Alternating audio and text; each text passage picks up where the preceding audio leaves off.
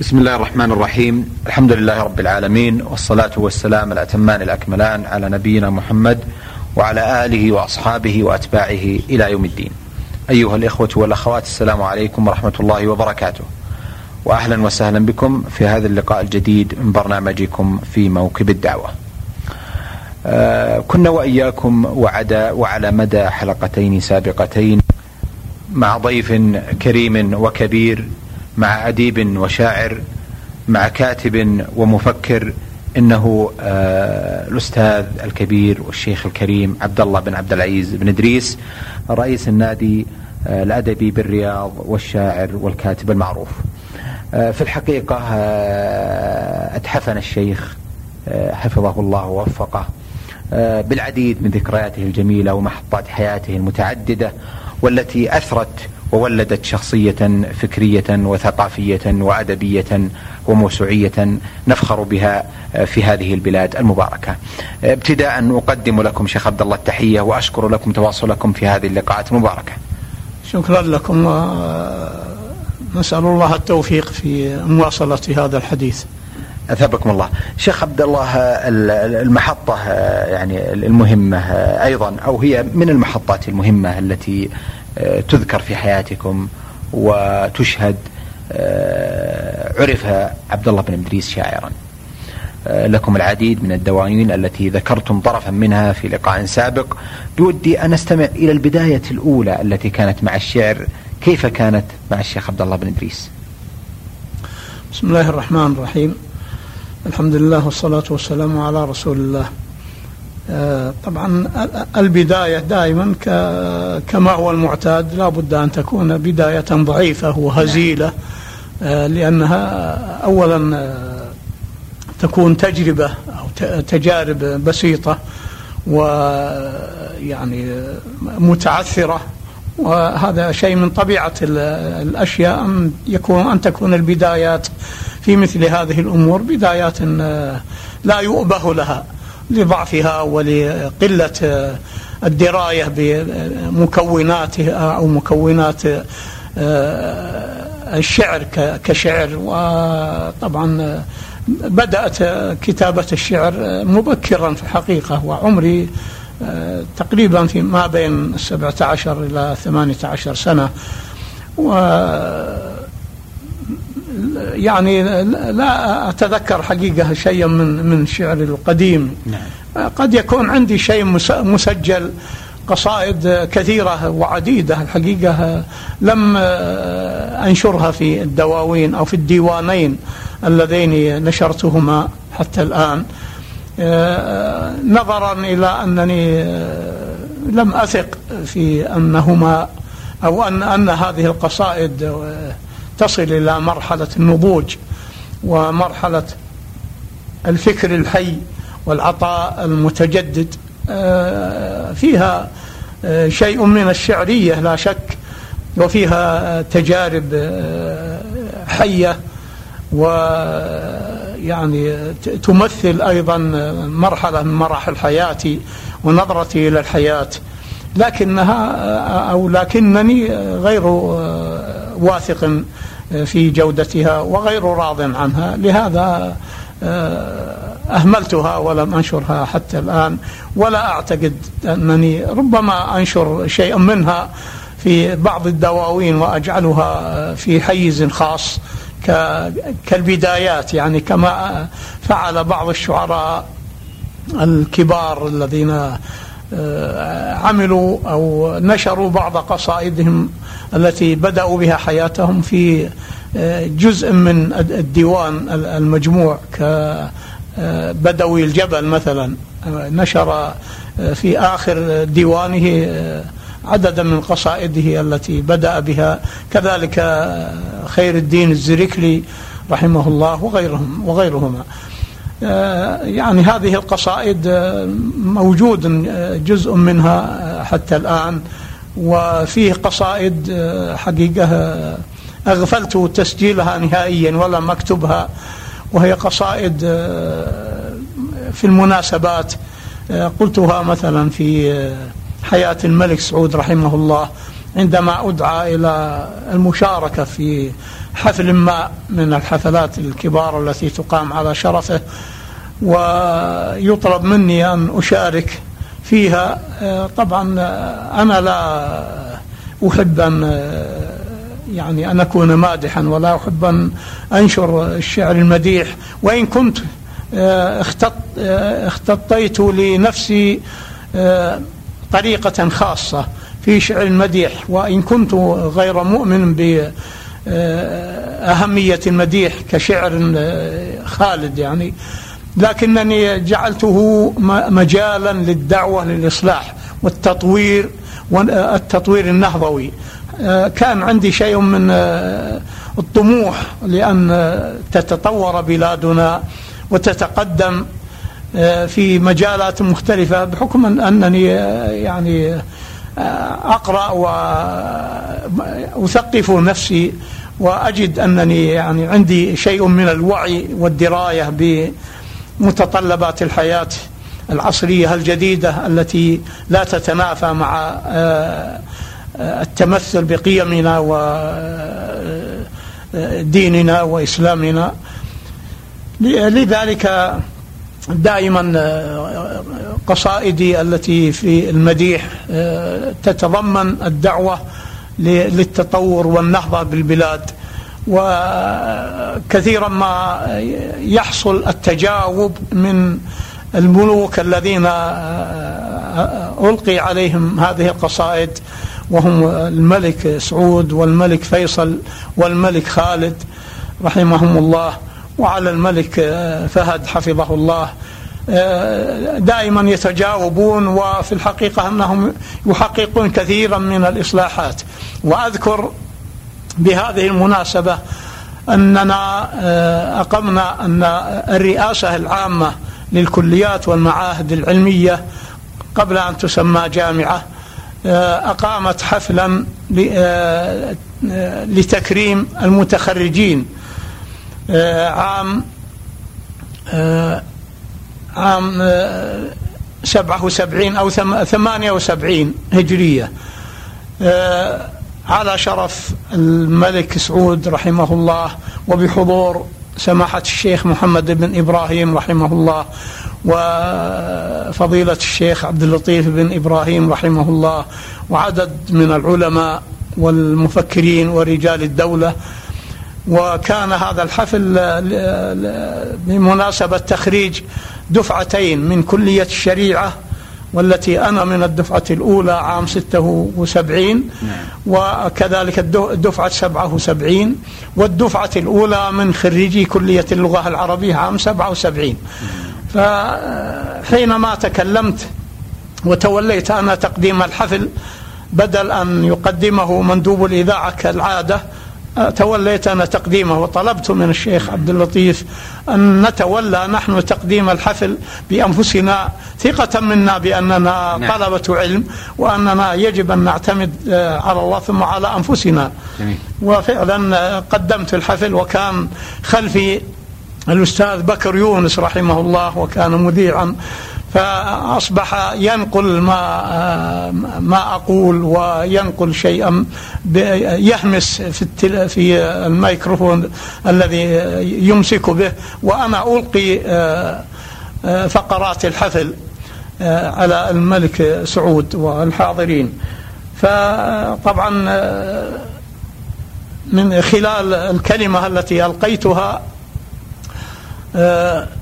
اقترحت أو طلبت من الملك سعود آه، طلبين أحدهما أن تسمى هذه الكليات والمعاهد بالجامعة الإسلامية نعم. الطلب الثاني أن يشجروا هذه الأرض البيضاء أرض آه، المعاهد والكليات التي هي في آه، موقع البطحة في نعم. موقعها الحالي فلما انتهى الحفل وقاموا إلى مائدة الشاهي آه، ثم آه، قام الملك آه، رحمه الله وكنت واقفا مر بي وأنا واقف في مع المستقبلين أو في لجنة الاستقبال.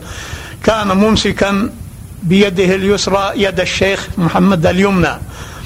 فالتفت علي وقال يا أخ عبد الله غدا إن شاء الله أنا بكلف عبد الله الدباغ وزير الزراعة يشجر هذه يشجر أرض المعهد والكليتين. قلت جزاك الله خيرا لكن الطلب الثاني عندي أهم. قال ما هو؟ قلت ما هو؟ نسيت. قلت الطلب بأن تطلقوا على هذه المؤسسة العلمية والتعليمية اسم الجامعة الإسلامية. فسكت برهة من الزمن ما يوازي عشرين ثانية تقريبا. ثم قال ما عندي مانع. إذا وافق الشيخ محمد أنا ما عندي مانع. هكذا. الشيخ محمد رحمه الله سكت لم يقل شيئا.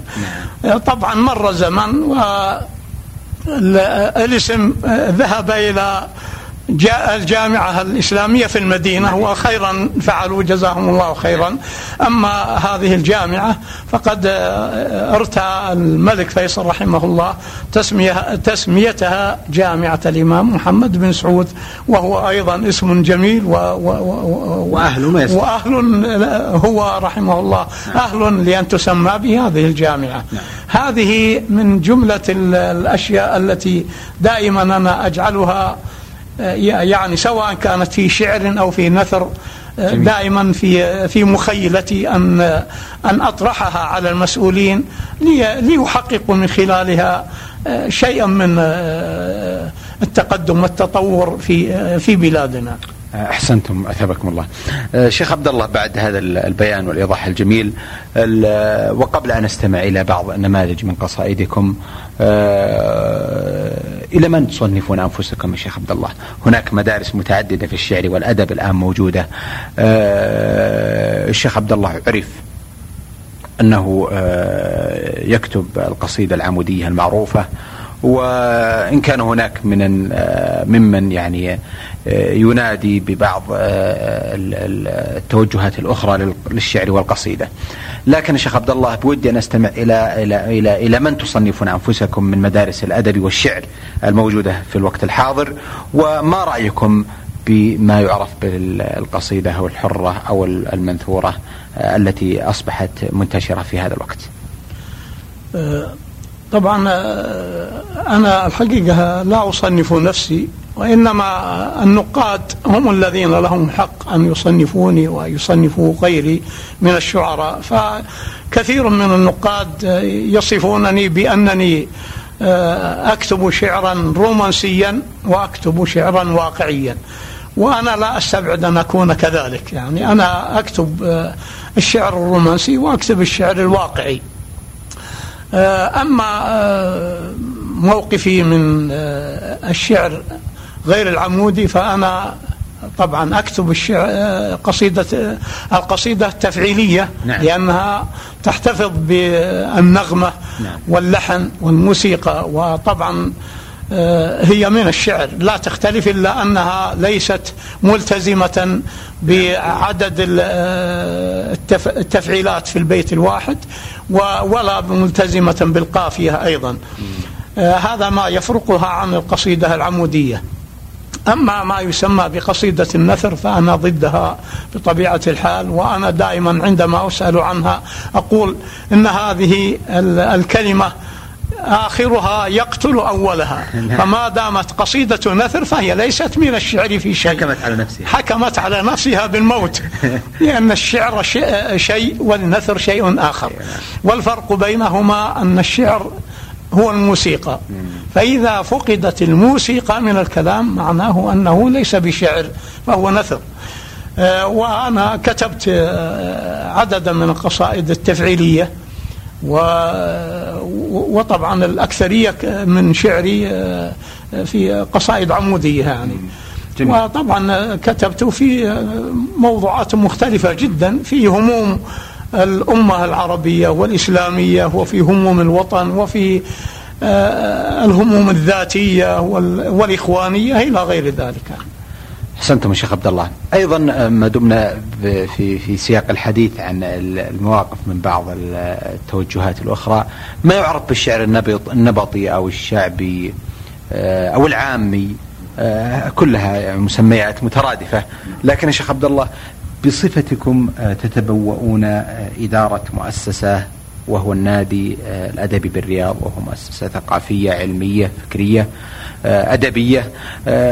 ما هو موقفكم من هذا الشعر الذي أصبح يزاحم ويضايق الشعر الذي تحمله لغتنا العربية الفصحى؟ وما موقفكم من هذا بكل صراحة؟ طبعا موقفي أن أن الشعر العامي وأنا أسميه الشعر العامي وهو وهي التسمية الصحيحة لأنه ينطق ويكتب بلسان العامة. وليس نبطيا لأن النب... لأنه آه، بهذا الاسم ينسب إلى آه، قوم من آه، أنباط العراق.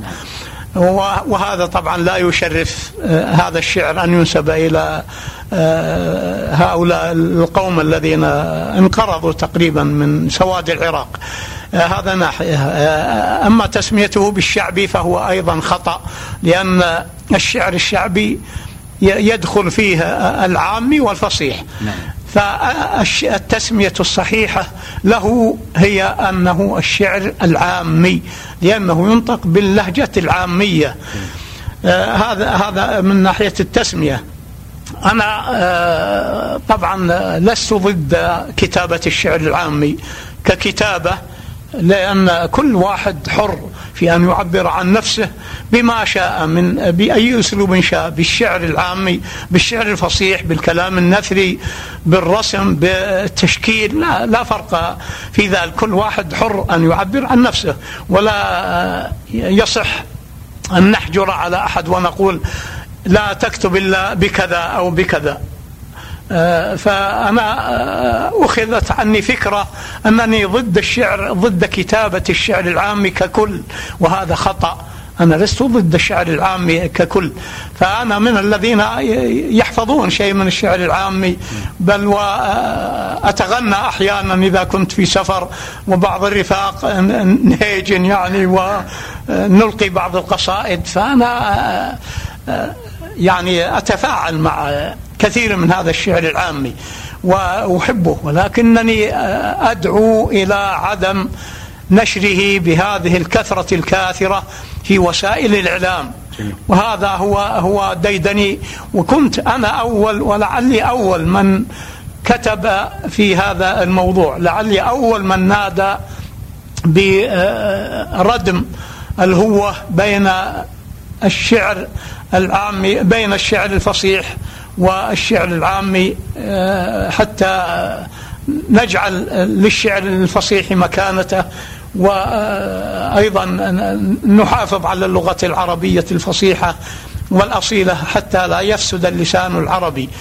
وطبعا آه، كتبت آه، منذ سنين طويلة في هذا الموضوع وصار بيني وبين دعاة العامية خلافات وردود ومناقشات في في الصحف عن حول هذا الموضوع.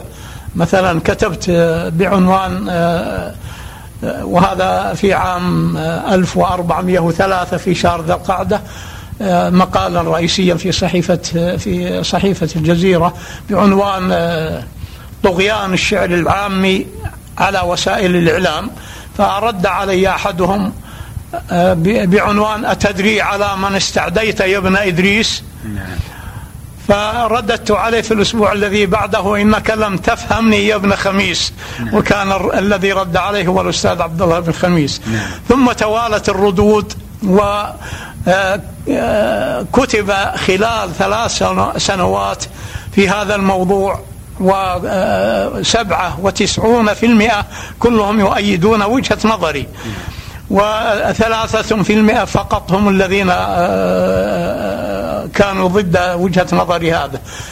وطبعا قبل هذا وبعده كتبت في هذا الموضوع ودعوت ولا أزال أدعو إلى أن آه، تقل هذه القصائد أو يقل نشر هذه القصائد في وسائل الإعلام. ولكن بكل أسف هذه الدعوة دعوتي ودعوة غيري من الذين يدعون إلى آه، تقليص الشعر العامي في آه، في وسائل الإعلام. لم تؤتي ثمارها بكل صراحة بل انعكس القصد. مع الأسف. نعم انعكس القصد وزاد وزاد الطين بلة.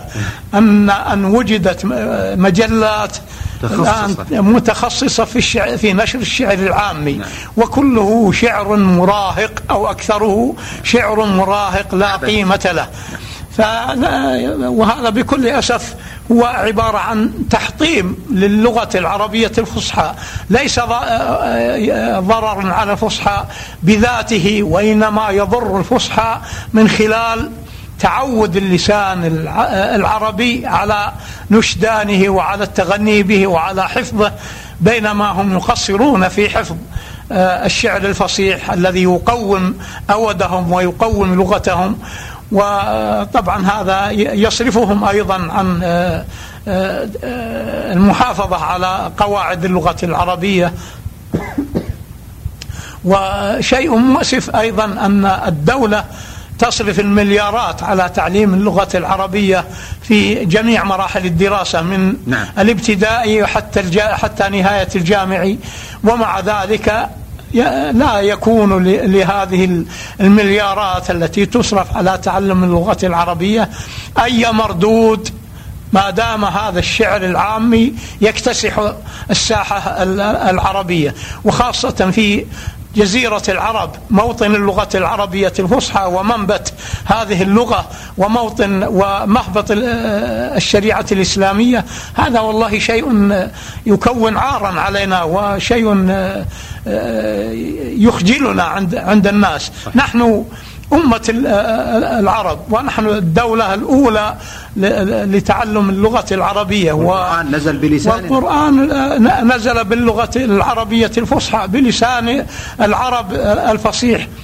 العامية لم توجد إلا بعد أن اختلط الأعاجم بالعرب. فسد اللسان, فسد اللسان العربي وأصبح تدريجيا يسير من سيء إلى أسوأ حتى وصلنا إلى هذه المرحلة التي نحن فيها. هذا آه، شيء مؤلم ومؤسف جدا.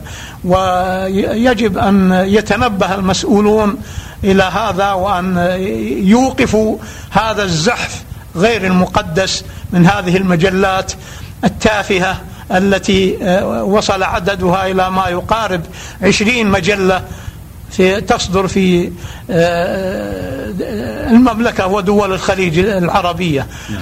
وطبعا آه، الحفاظ على اللغة العربية أهم بكثير آه، من إرضاء صاحب هذا المجلة أو تلك اللغة العربية لغة القرآن الكريم. يجب أن نحافظ عليها.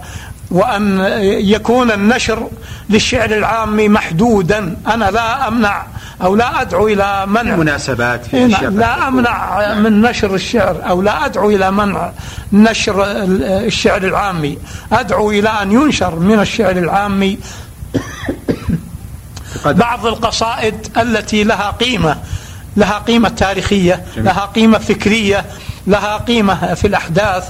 تصور حدثا من الأحداث وتكون على مستوى رائع من اللغة والتصوير والفكر الصحيح أما هذا الذي ينشر هذا الغثاء فهذا طبعا يؤسفنا ويخجلنا عند الناس يعني نعم. حتى إن أحد شعراء البلاد العربية عندما قرأ عليه أحد الحداثيين قصيدة وإن كانت من ربما نثرية أو تفعيلية لا, لا أذكر ذلك. إنما قرأ عليه قصيدة قال ما شاء الله أثركم تكتبون شيئا بالفصحى. فشيء مؤسف يعني كأنهم أخذوا عنا فكرة أننا هنا في المملكة لا نكتب شيئا إلا باللهجة العامية. هذا شيء يجب أن يتداركه المسؤولون عن هذه الناحية. والله الموفق أحسنتم وأثابكم الله شيخ عبد الله على هذه النظرة. الأفقية آه، الرائدة في هذا المجال. شيخ عبد الله لا أحب أن أستأثر بالحديث فالكثير من المستمعين والمستمعات يحبوا أن ينصتوا إلى الشيخ عبد الله بن إدريس يستمعوا إلى شعره المنشور والمبثوث. آه، ما أدري هل تختار لنا بعض القصائد الشيخ عبد الله؟ تكتفي بحلقة واحدة؟ لا بودنا نستمع الآن يعني بعض القصائد. مثلا ما أدري مناسبة القدس والأحداث التي تمر فيها الآن. قد يكون من المناسبة شيخ عبد الله أن نختار أو تختاروا لنا قصيدة عن هذا الأمر حيث أن الأمة تعاني هذه الأيام بشدة من الصلف اليهودي والتعنت والحقد الذي يعني أظهر ورفع عقيرة نحو المسلمين وخصوصا إخواننا في فلسطين. هل ممكن نستمع شيخ عبد الله إلى قصيدة حول آه، هذا آه، الموضوع آه، الذي قد يكون من المناسبة الحديث عنه في هذه الأوقات؟ تفضل يا شيخ عبد الله. هذه قصيدة كتبتها وأنا حين ذاك في المستشفى. في الانتفاضة الأولى. نعم. وقدمتها بهذه المقدمة. آه، العنوان الحجر والصامتون. قلت في المقدمة هل رأيتم أو سمعتم عن حجر يغلب رشاشا؟ أحجار فلسطين ليست مثل بقية أحجار الأرض. الحجر الفلسطيني كائن حي يحس وينفعل ويقاوم. إنه أقوى حياة وأشجع روحا من بعض البشر وبعض العرب. وهو يأبى أن يطأ اليهود عليه فيتطاير عليهم حتى أنهم ليخيل إليهم أن الحجر الواحد عندما تقذفه يد المسلم مئة حجر والمئة ألفا ولينصرن الله من ينصره إن الله لقوي عزيز. قد جاء يومك يعدو أيها الحجر يقولها إنني من فرحة سكر لعل عهدي عهد لا نفاق به بل إنني غضبة لله تنتصر.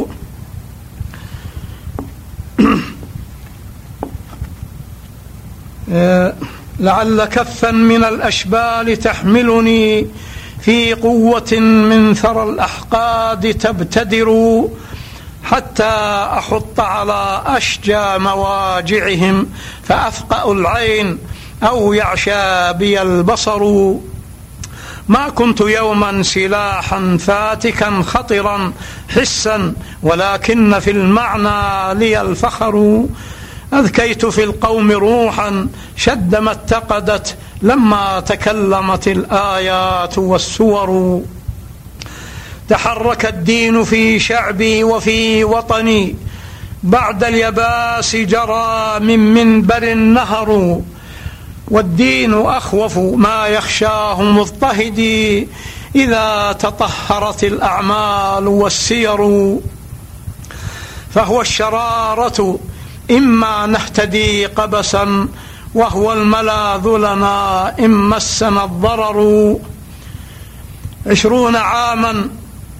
ولا هذا طبعا عام 1408 نعم. طبعا. آه الآن ثلاثون عاما. نعم. عشرون عاما ولم يحطل لنا أمل. عشرون مصحرة يستافها الكدر. عشرون عاما على يأس يراوحنا. لم تشرق الشمس أو يحفو لنا القمر. ظلام قهر على شعب تفرده. أن ليس يقهره التعذيب والبطر. عشرون عاما غفت في حلم يقظته. وما تبدلت الأحلام والغير. عشرون عاما مضت والعزم مشتعل على الكفاح ولكن دونه الأصل يا أيها الأمة الملعون غابرها دينا وحاضرها المأفون والقذر. يهود يهود يا سوءة التاريخ من قدم وشر من وطئ الغبر ومن عهروا. تيقنوا أنكم لن تنعموا أبدا ما دام موطننا المحتل يندحر. لن تهنأوا بحياة ودنا دول حتى تدي لكم أيامنا الزهر. أرضي فلسطين لا مال ولا بدل يستطيع زحزحتي أو ينتهي العمر. أفديك بالروح بالأولاد. فاتقدي نارا تحرق صهيونا وما عمروا. دعي زعاماتنا في غيهم غرقوا فما بهم من رجاء ثم ينتظر واستصحبين يا رمزا عنهم عوضا ضد الغزاة فرمزي مرهق خطر.